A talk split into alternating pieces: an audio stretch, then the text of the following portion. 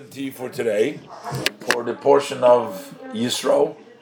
But before we do the portion of Yisro, I want to speak a few minutes. Tomorrow, tonight is the 21st day of Shvat, and tomorrow, the 22nd day of Shvat, is the yahrzeit of the Rebbitzin, of the Rebbitzin Chaya Mushka. Now, we all know the name Chaya Mushka. I mean, there are, in a certain class, when the teacher says, Chayamushka stand up, so the whole class gets up because they're all named Chayamushka. So uh, Chayamushka is the name, of course, of the Rebbitzin.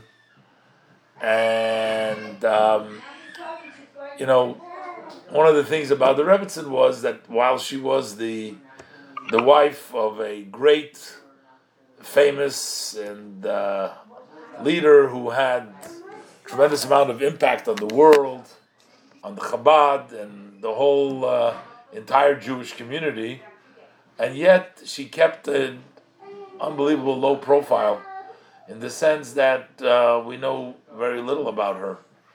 And you know very little about her life.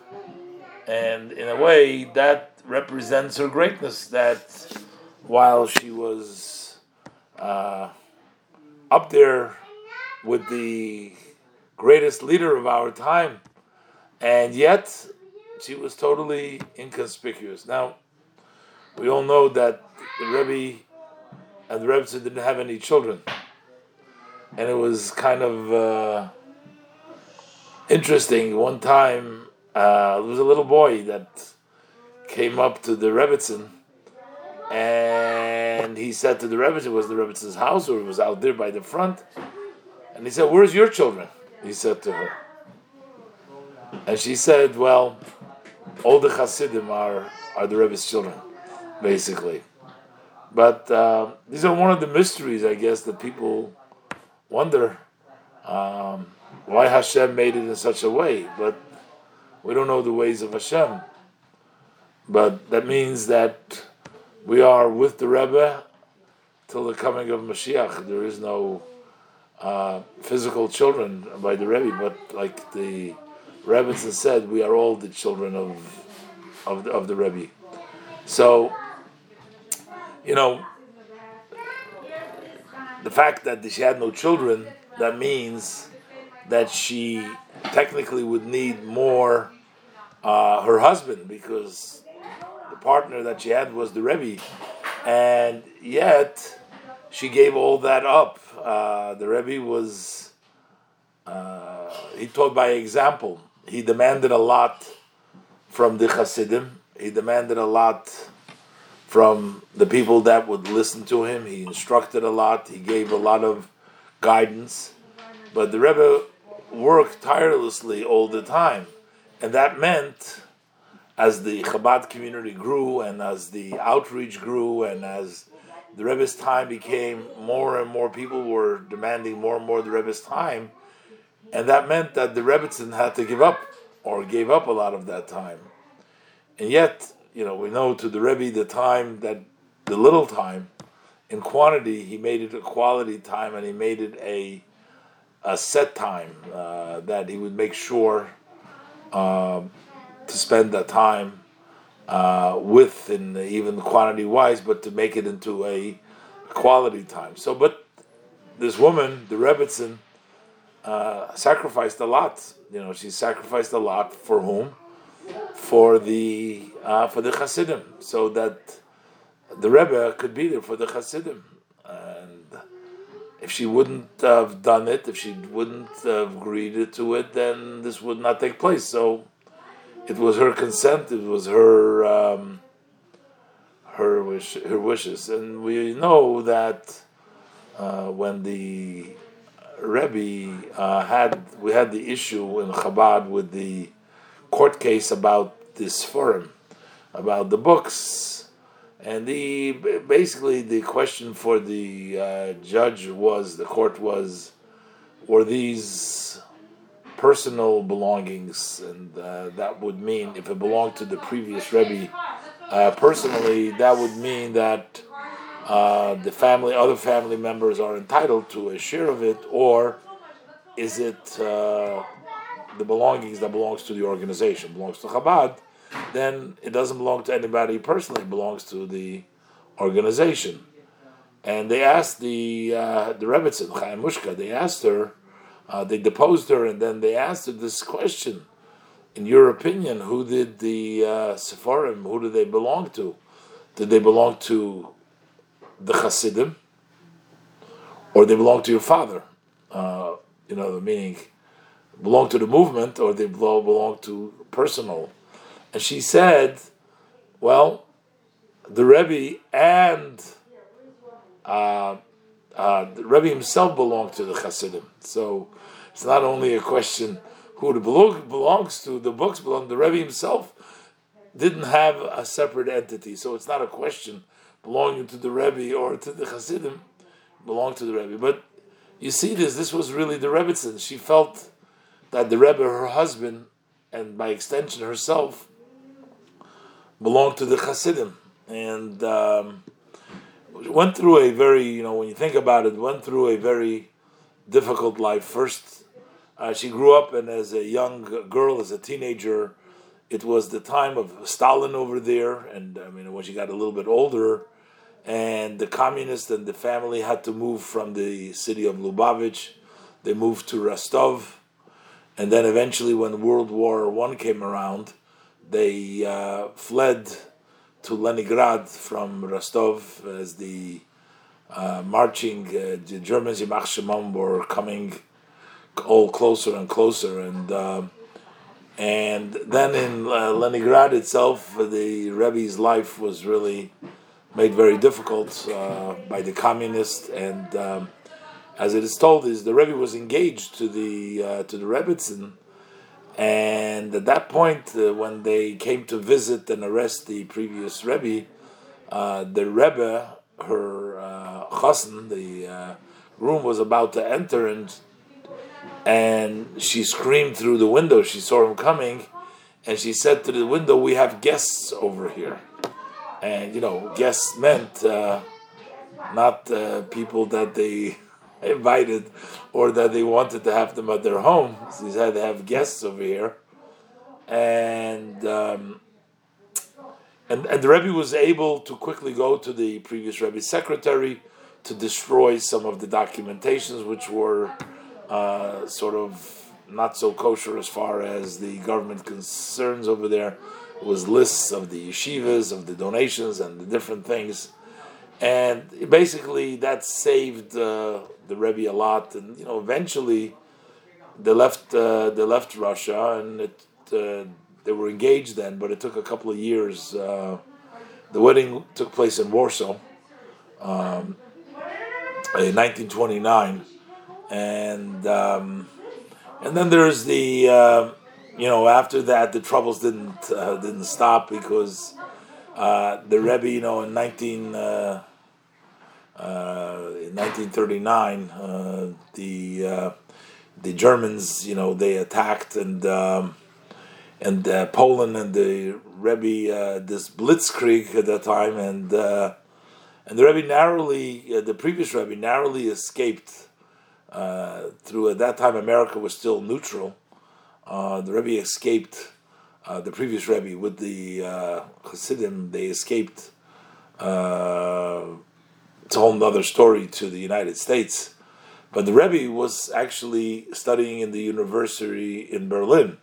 So the Rebbe got stuck over there, and when things got really uh, difficult, uh, they moved to France, and uh, and then eventually the Germans, uh, you know, the Vichy regime, they took over uh, a portion of France as well, and uh, so people ran south in France itself, and um, again, the previous Rebbe worked very hard to bring his family out of there, and um, uh, miraculously, uh, the Rebbe and the Rebbitzin came on the 28th day of uh, Sivan. They came to the United States in 1941, uh, and uh, and once he came to the United States, shortly thereafter, the Rebbe uh, became the right hand uh, person of his uh, father in law.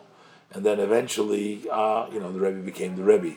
So there was a lot of, a lot of, um, a lot of challenges in their lives, a lot of challenges, and uh, I just you know find it uh, very um, very interesting that uh, just a short story when they were uh, running away from the Germans. They were running away. This was already in France. Uh, there was a, a devastating bombardment, and uh, she noticed the Rebbitzin that there was a an ex- exploding shell that was heading towards a man that was standing next to her, and she pushed him out of the way, and she saved that uh, uh, person's life, and she pushed him out. She saved his life, but she uh, characteristically of her, she says, she says, true. She said, I saved his life, but pushing a Jew, you have to do teshuva for for pushing a Jew. You know, here she went and she saved uh, that person's life, and yet she felt that uh, still you pushed another Jew, so you have to do tshuva. So, I mean, it was an incredible, incredible. I, I know people are trying to find more and more stories about her because it's of interest to people to know, learn about her life, learn from her. But I think the greatest and the most important thing that we learn from her is the fact that she can remain so obscure, remain in in, in away from the limelight to such an extent, you know that, uh, and be so devoted and dedicated to the Rebbe and uh, totally devoted to the Rebbe and to the Hasidim and to and to Yiddishkeit. And thanks, basically, to, to her, she was able to uh, to accomplish this. Is this is very uh, very unique and very special. So may her memory uh, be for a blessing. May she be an inspiration for all of us to emulate her ways and try to, uh, you know, do things for Hashem, for the Torah, for Yiddishkeit, for uh, Klal Yisrael, for all the Jewish people, to bring the world to a uh, holier and a better place. So we remember again, her yahrzeit is tomorrow. Tonight is already the 21st of Shvat. Her yahrzeit is the 22nd day of Shvat.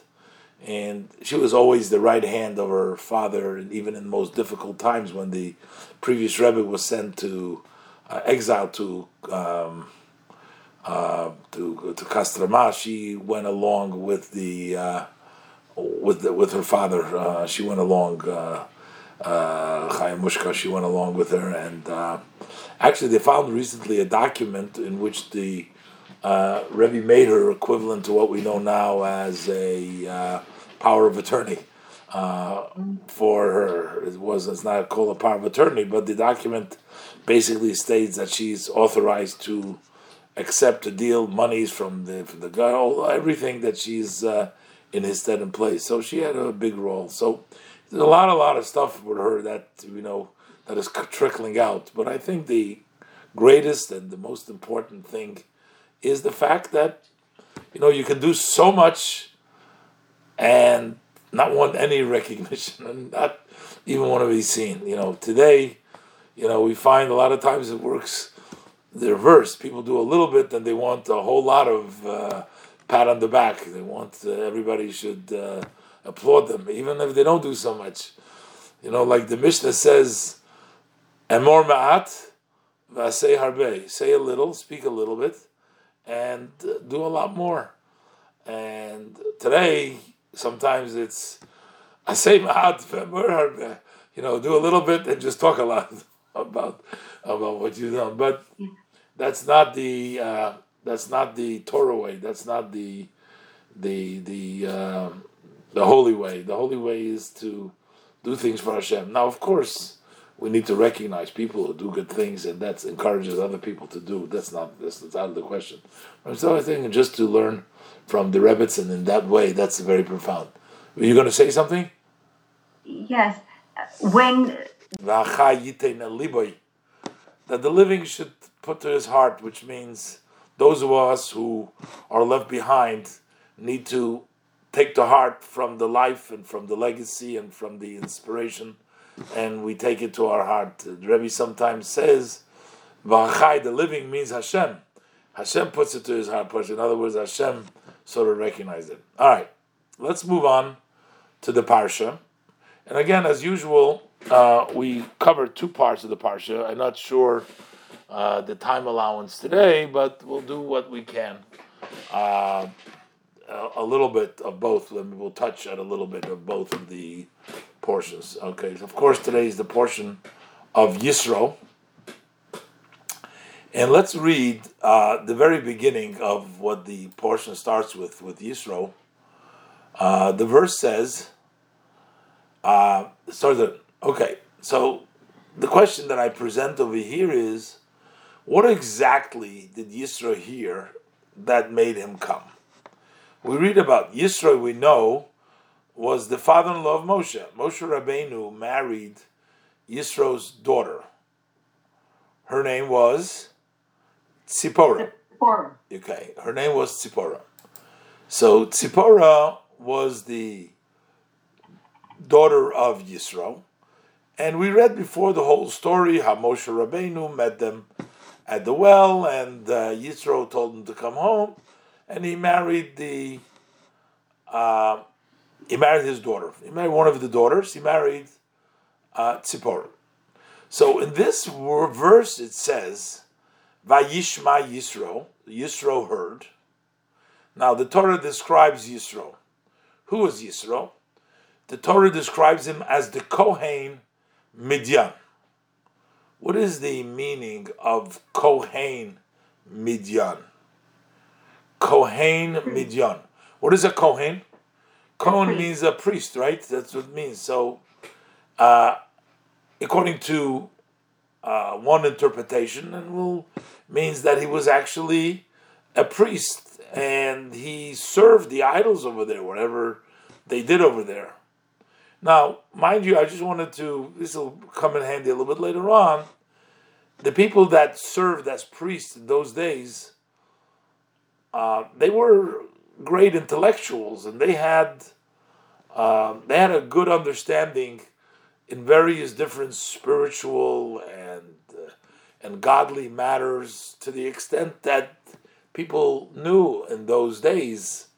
And a lot of times the mistake that the people made was to attribute uh, holiness to things which were given power by Hashem, and they attributed powers to things that don't really have independent power. Say, for example, just to demonstrate this, um, if a person who is a a carpenter builds a, a beautiful bookcase, and then somebody will say, "Wow, that tool, that hammer that you used, look what a beautiful bookcase that hammer created." That would be foolish, right? Because the hammer can't do anything by on its own. The hammer is used by the uh, person, by the uh, carpenter to build. So a tool is merely a tool. So if God created, for example, the sun, now the sun provides heat, the sun provides light, the sun helps things grow. So those are all things that are very important. So some of the ideas of the Kohen Midian and as well as the other priest was that if Hashem has given such power and we use the sun and the moon and the various stars to help us with our daily lives, that means that Hashem wants us to praise them. So they attributed strength to some of these forces that benefit us.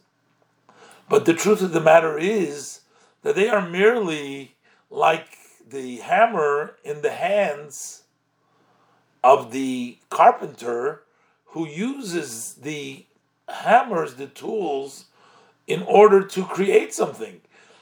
The sun, the moon, everything that gives us what we need don't have any independence. They are just used by Hashem to help the world run the way Hashem wants it run. So it doesn't really matter to, uh, it doesn't really fit to give them, to praise them, and say to them, oh, you need to be praised, or we are so appreciative. Uh, you know, that's what are you appreciating? So the, um, um, you know, the father puts in uh, the money into the bank, and the son goes to the bank and tries to collect from the. Sometimes they want he wants to collect. Oh, he says to the teller, "Thank you so much for giving me the money. Thank you." And the teller says, "What are you thanking me for? Your father put the money in the account for you." the teller is just, you know, I'm just giving. I'm not giving you my money. I'm giving you the money that your father put in for you. So go ahead and thank your dad for putting in the money into the account. I'm not doing anything. I'm just I'm just handing you the money that Hashem that your father put here.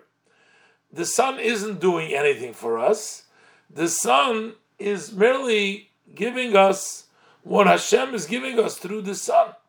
So when we talk about a Kohen Midyan, a priest of Midyan, he was a very distinguished intellectual, but it was uh, the conclusion was wrong. So some of the ideas had an understanding and knew about astrology, knew about all the spheres, knew about all the cosmos, knew about lo- life on other planets or not. He knew a lot of. He was a brilliant man. He was a kohen midyan. That means a priest of midyan. He was a brilliant man.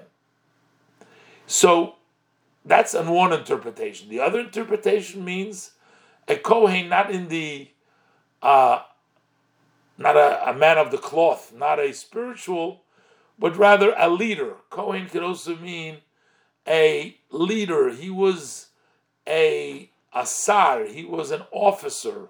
He was a governor. He was a distinguished person in that sense. What are these two ideas? One is intellectual, that he was great in his intellectual level, and the other ones they he was also a leadership role. He was uh, a leader who uh, ruled and may had was involved with the actions of the people. So he was great both in philosophy and he was great also. This is the two interpretation of the Kohen Midyan.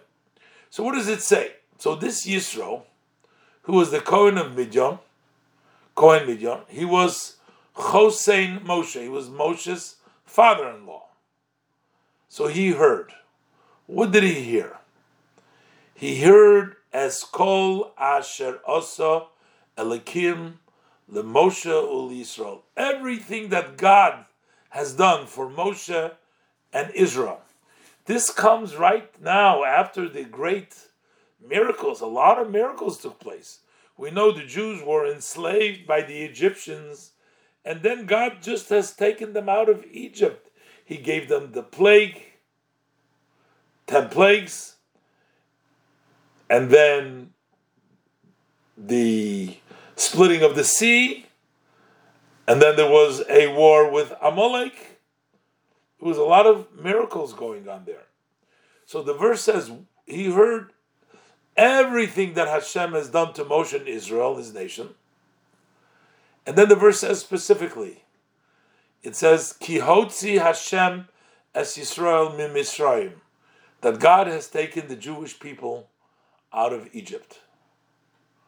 So if somebody was to ask you, what did Yisro hear that prompted Yisro to come? What did he hear? So it says he heard that God has taken the Jews out of Egypt. That's what he heard, right? So what did Yisro hear that he came? It almost seems like he heard that God has taken the Jews out of Egypt, But furthermore, it says he heard everything that Hashem has done for Moshe and Israel. So it's quite clear that he heard everything, and generally speaking, as Rashi points out, this was the greatest that he took out the Jews of Egypt. That's like a, an impossible thing. Not even one slave could run away from Egypt. And now you have a whole nation leaving Egypt. So that's that's what he heard. But it's interesting that Rashi quotes over here, and Rashi, who usually tells us the simple meaning, Rashi says, What did he hear that he came? Rashi says. So Rashi says two things specific. He heard this splitting of the sea, and he heard about the war with Amalek. The Jewish people experienced two things recently, which was the splitting of the sea. That happened when the Egyptians were chasing them, they changed their mind. So Hashem split the sea for them. And then later on, Amalek came and waged war with them. So that's what he heard, Rashi says. So the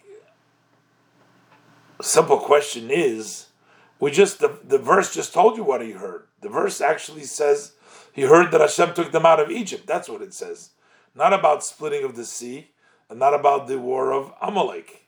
And uh, the verse before says everything that God did for Moshe and Israel. So why does Rashi say what did he hear? I mean, we know what he heard. It says in the pasuk what he heard, and the Rebbe has an interesting explanation over here. Uh, the Rebbe says that there's two things. There's something that Yisro heard that prompted him to leave Kohen Midyan, to leave his whole life and convert and join the faith of the Jewish people. That's really what the verse is talking about. So when the verse talks about what did he hear that made him want to convert and want, made him want to join the Jewish people, that was the general idea that the Jews were taken out of Egypt that showed the greatness of miracles that Hashem did for them. What Rashi wants to know more than that is, but what specifically did he hear that made him come? Which means Yisro technically could have converted and remained in Midian if he heard the miracles, if he was impressed by the uh, miracles that he heard that Hashem took them out of Egypt and he recognized the greatness of Hashem, he didn't have to come and join them to the Midbar. The Midbar was a desolate place. There was nothing there. There was a uh, uh, a place where the Jews wandered for the forty years there. But you know, at that point, why would somebody want to come from the honors and a city and a comfort and a convenience where he was live, living. And why did he want to come to the uh, to the desert? So Rashi's question is not what did he hear that convinced him to convert. That's the pasuk tells us that he took them out of Egypt. That he he recognized that Hashem is great. But what specifically did he hear that made him come? And Rashi says that it was the splitting of the sea, specifically, and the war with Amalek. And so, before uh, we explain that uh, exactly, let's see another another question we have you know, maybe piling up the questions is going to sort of distract us a little bit, but it's just another interesting question that the Rebbe raises over here. Now, the question is how many names did Yisro have? So Rashi quotes here that he had seven names. Uh, and two of the seven names, Rashi says all the names. Ru'uel, Yeser, Yisro, Choyvev, Chever, Keni, Putil. He has seven different names. Why all these names? Apparently, people would be given a name based on something that they did. So, we're going to concentrate on two of the names. Now, you know, one of his name was Yeser, and the other name was Yisro. What's the difference between Yeser and Yisro? Avav. Yeser is without a Vav. Yisro is with a Vav. What does Yeser mean? Extra. What does it mean? Why was he called extra? Why was Yitro called Yeser? Why was he called extra? So that has to do, Rashi explains, because it was thanks to Yisro, and this piece is going to come in handy for the next part that I want to talk about. Because what happened when he did come to the desert? Okay, so what happened? So when Yisro came to the desert, he said to Moshe Rabbeinu, How come you are the one that is sitting and doing all the judgment all by yourself? Why are you the only one answering all the questions? You're the only one that is dealing with all the problems. He says, You won't be able to handle it. You can't do it alone. You're going to be tired. You're going to tire. The people are going to tire. The long lines, they're going to have to wait to get to you, and you won't be able to handle it all by yourself. And he advises Moshe, why don't you find people of stature who have good character traits, honesty, people you can rely on. He gives them, by the way, there is, uh, you know, he counts like all these people over there. Uh, some of the uh, qualifications that he mentions there, people um, that don't like money, they don't like, they're not running after money, they're not. Those are all the people that you should find. So somebody asked the question all these qualifications uh, where are you going to find judges like that? I mean how, how are you going to find people to meet these criteria that your requirement?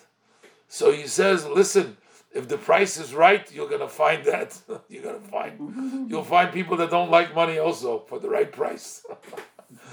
But in any event so this whole communication between Moshe Rabbeinu and his father-in-law, and then uh, Moshe goes with uh, with Yisro with his father-in-law, and then Moshe goes and asks Hashem. Hashem agrees to Moshe Rabbeinu uh, to Yisro, and he points that this has all been added to the Torah. It looks like if Yisro did not come up with this idea, if Yisro did not suggest it, the Torah would have had one section less to it, the way it was meant to be. You know, there are other parts of the Torah that we find that they were re- revealed through other people. In other words, other people had the privilege to teach us those laws of the Torah, like by the doors of Tzlavchad, other places. But in this case, it seems that he brought in an extra portion of the Torah. That's why we call him Yeter. Yeter means extra. He brought in more. He brought in an additional portion for the Torah.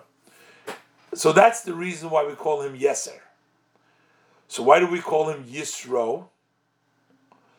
Because when he converted, we added another letter to his name. So instead of being Yeser, it became Yitro.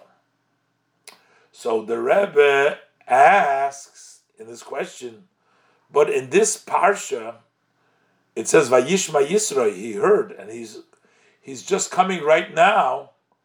So how come we're calling him Yisro over here? In this parsha over here, he hasn't converted yet because he's coming to them to the desert, and then he converts. So why would we call him Yisro over here? So these two ideas that we spoke about before about Yisro, the Kohen, by in one place being this big intellectual who reached a great level in wisdom, and at the same time, he was always a very pragmatic and a leader who brought it into action. Which also, we find these are the two things. Now, instead of Yisro doing these things in the other side, which means serving the, being a priest and being a governing action on the other side, he swapped it around because this is the idea of the Torah is to first of all to reach to the highest level in the intellect to go the wisdom of Torah to come to a very very high level and it's also the Torah to bring it down in practical terms to both to reach into the greatest levels of wisdom so we study, but also to take all the wisdom and bring it down into action.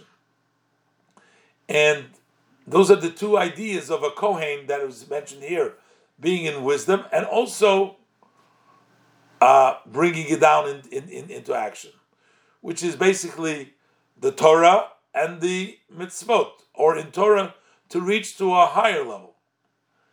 Rebbe brings down, and this was all in preparation for Matan Torah. So even though Yisro didn't convert yet, but the two ideas, adding to Torah, which is wisdom, and doing mitzvahs, those were the preparation from Yisro, and afterwards the Torah was given. The Rebbe brings in an interesting, very interesting concept. You know that a person, when you're standing straight, where are your hands?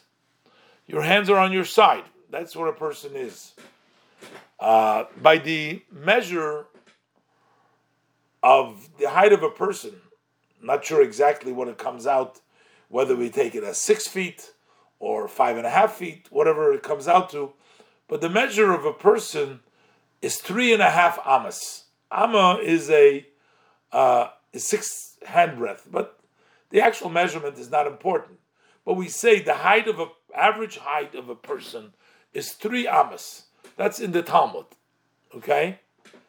Now, we say that a person, every person has a space that his space, you know, like they tell you sometimes today, don't go into the other person's space. Don't get too close to the other person. Leave the person. What is the space? What is the Torah definition of the space of the person?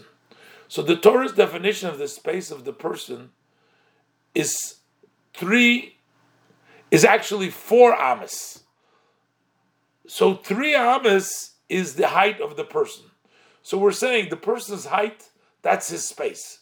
So don't go into within the circumference of three amas of the person.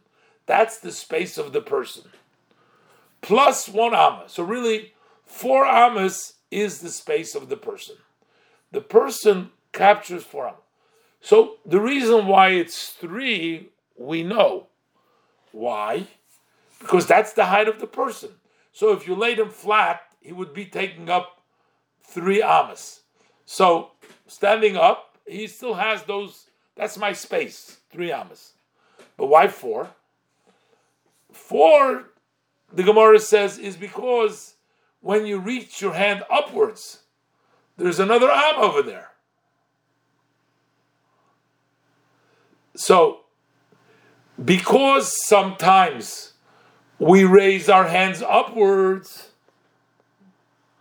that's why there's an extra amma. The question is just because I raise my hands sometimes up, why do I get that extra amma? When I'm down, I don't have to, I don't get the extra amma. Why do I have to get the extra amma just because sometimes I raise it up? Why are you giving me four? How come we're saying that the size of the person is really four because he raises his hands? Why don't we measure him when his hands is down?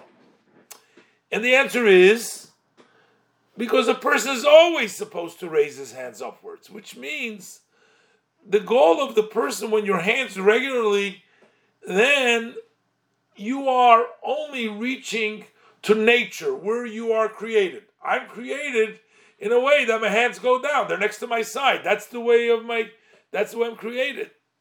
When you pick your hands upwards, then you're showing that you must strive to go higher. You're going above. You're not staying where you are. You're going in a higher level.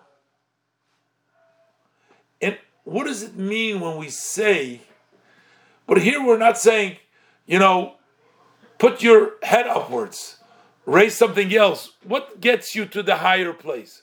Your hands. Hands represent action.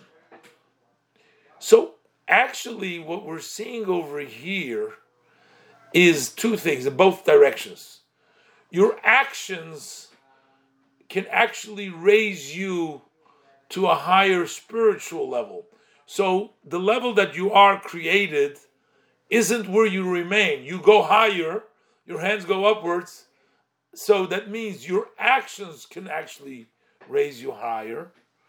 And on the other hand, it means that if you go higher, it must interpret itself in your hands and actions. If you just go higher and it has no manifestation, it doesn't translate into action, then you haven't really gone higher. But basically, is through action you can reach higher. And when do we know that your ideas are meaningful when they are traded, when you're higher, when they're translated into action? These are actually the two things that we say by Yisro the Torah and his actions. Yisro was accomplished in both wisdom and action, as we mentioned. His flipping to Torah and mitzvahs the, represents the transformation from the other side to Torah. And this, the Zohar says that it was necessary for Yisro to first come and then the Torah was given. He came because he is sort of brought about this whole idea. The Torah was given to make us go higher and to bring everything into action. He was a priest and an officer. Then he fl- flips to Torah mitzvahs. And so we call him Yisro, even though he didn't actually, but his whole idea was that he came and it turned around. And the Rebbe explains that specifically it was the splitting of the uh, of the sea, uh, which represents the level of wisdom breaking through all the openings, and the war with Amalek, how it represents. But I'm going to leave that. I know that we opened up with that question because I do want to leave a few minutes for the second part because we're almost out of time, and I do want to leave a few minutes for that. So, the the other point that we uh, need to discuss today is the second uh, aspect of it that we touched on before, and um, and that was the question we brought down before that he said that he was going to not be able, Moshe Rabbeinu, to handle it all by himself, right? Who told him that? Yisro. Yisro. Question is, what was Moshe thinking? How how did Moshe think that he's going to handle it. One person is going to handle everything by himself. Didn't he? Uh, didn't he realize that it's a uh, something that he won't be able to do? And the answer is that Moshe Rabbeinu thought that if Hashem wants him to do that, there is nothing that he can't do. Moshe Rabbeinu, in his evaluation, estimation, he realized that he is the one who heard the Torah from Hashem. And he realized that he would be the best teacher to the Bnei Yisrael, to the Jewish people, because it's not the same to hear it directly from the teacher or to hear it from a second hand. So Moshe Rabbeinu was sure if he is the one that heard it, and if Hashem wants him to do it, he could do it. That was Moshe Rabbeinu in his evaluation. There's a very interesting similar thing. So what we see here is like this: Moshe Rabbeinu judged the people by his level. It's not like that he didn't understand. He understood quite well. Moshe Rabbeinu believed that when he teaches the people, he can raise them to his level. He can raise the people that listen to him to pick them up so that they should be at the same level as Moshe Rabbeinu. And actually, Moshe Rabbeinu could do that. Moshe Rabbeinu, being the one who heard it from Hashem, when he gives it over, he felt we can bring them up to the level of the Bnei of, of, of Moshe Rabbeinu. And just like Moshe Rabbeinu heard it from Hashem, he can give it over to them. There's another instance, not sure if we want to go through. Uh, there's another interesting instance when there's a uh, a similar situation which Moshe Rabbeinu evaluated also uh, when Hashem gave the Ten Commandments. Originally, Hashem was going to have all the people hear it, all the Ten Commandments from Hashem. But then the people said, no, no, no, we can't hear it from Hashem. You listen to Hashem and then you pass it along to us. And Moshe Rabbeinu said, why don't you want to listen? Don't you want to listen directly from Hashem? Isn't listening from Hashem much more much more valuable than listening from me? Why are you missing the opportunity to listen to Hashem? So, Moshe Rabbeinu believed again that he can teach the play the Jewish people. Moshe lifts up the Bnei Yisrael to his level, and he believed that they can, in his presence, they can be li- living living up to him. But Yisro was arguing to Moshe two things basically. When you're talking about teaching Torah, you can raise them to your level. You can teach them Torah. And you can be the only teachers. But when they quarrel with each other, because they need to come to Moshe when they have, as the Pasuk says, they have a, a, a judgment, they have a, a disagreement, they have a fight, so they have to come to the judge. At that point, they argued, Moshe can't lift them up. You can't bring them up to your level. But further, Moshe Rabbeinu thought that when they came in his presence, maybe they won't fight. Just in his presence, coming, if Moshe is the judge, maybe we won't even need to go through the whole case. Maybe it'll be resolved just by coming to Moshe Rabbeinu. He'll lift them up. But the Rebbe basically says, Yisro argued what are we going to do when you are not there to lift us up? Basically, he says, when there is quarrels, when Moshe Rabbeinu is not there to lift us up, we need to have other people involved so that we can go on. So Moshe Rabbeinu, from his perspective, he took care of the Jewish people. He wasn't going to worry about what's going to happen what's going to happen after his passing. It's not with the leader. The leader worries about the here and now for his for the Jewish people. But Yisro, and we see that Hashem agreed, but Hashem only agreed that Moshe Rabbeinu should institute this. So it was Moshe Rabbeinu's job to institute this, to see to it that the teaching of Moshe Rabbeinu, even in the absence of Moshe Rabbeinu, even in the situation when the Jewish people quarrel with each other, even in difficult situation, there must be that continuous connection to the Torah. So while Moshe Rabbeinu wants to bring them higher, Hashem says that they actually need to, to be able to relate to the uh, other people, to the judges, to the other people that are there. And, you know, in a similar way, you know, we find ourselves now without our Moshe Rabbeinu from our generation. We're talking about the Yortzeit of the Rebbitzin, and then we talk about uh, the Rebbe, and we talk about our Moshe Rabbeinu.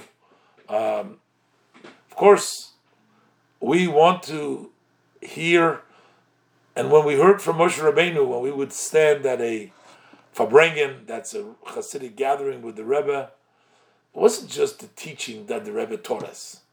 That's like teaching through a second hand, you know, like having the judge. That's not just the teaching teaching the Torah, the actual, one, you can listen to a talk by the Rebbe, you can watch a video, but being in the presence of Moshe Rabbeinu, being in presence of the Rebbe, that uplifting spirit, that being there, being involved, feeling that holiness, that lifted you up. It wasn't, you didn't just hear words of Torah that you took with your mind, that your mind grasped, but your neshama, your whole soul, your whole being was there. You connected. The Rebbe lifted you up. And and the Rebbe, from his perspectives, wanted to be there all the time to lift us up. So that we can be there and be uplifted. But Hashem says sometimes you have to make do until the time that you can actually be uplifted again with Moshe Rabbeinu and with all the Rebbes, with all the tzaddikim, until in Mitzvah with the coming of Mashiach Tzidkenu, we got to continue to learn and we got to continue to study, do the best we can. Even though we miss out, we miss we miss the Rebbe, we miss the Rebbitzin, and we hope that Hashem will send us Mashiach and there'll be Tchias Hamesim and we'll be together with all of our loved ones, with all the tzaddikim, and all the holy people. We hope that this happens very soon and speedily nowadays.